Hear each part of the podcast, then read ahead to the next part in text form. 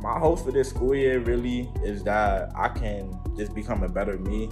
I'm looking forward to making more friends and just getting to know my teachers from a different perspective than high school. My favorite days of classes are either when I can have a personal connection with my teachers or can have like a conversation with them afterwards. Favorite day in that class would probably have been the day that I found a way to drive a love for literature and read into those young men. Hi, neighbor. Hey, neighbor. Dear Neighbor is a new podcast supported by the College of St. Rose and produced by me, Liz Richards. And me, Emily Pinkerton.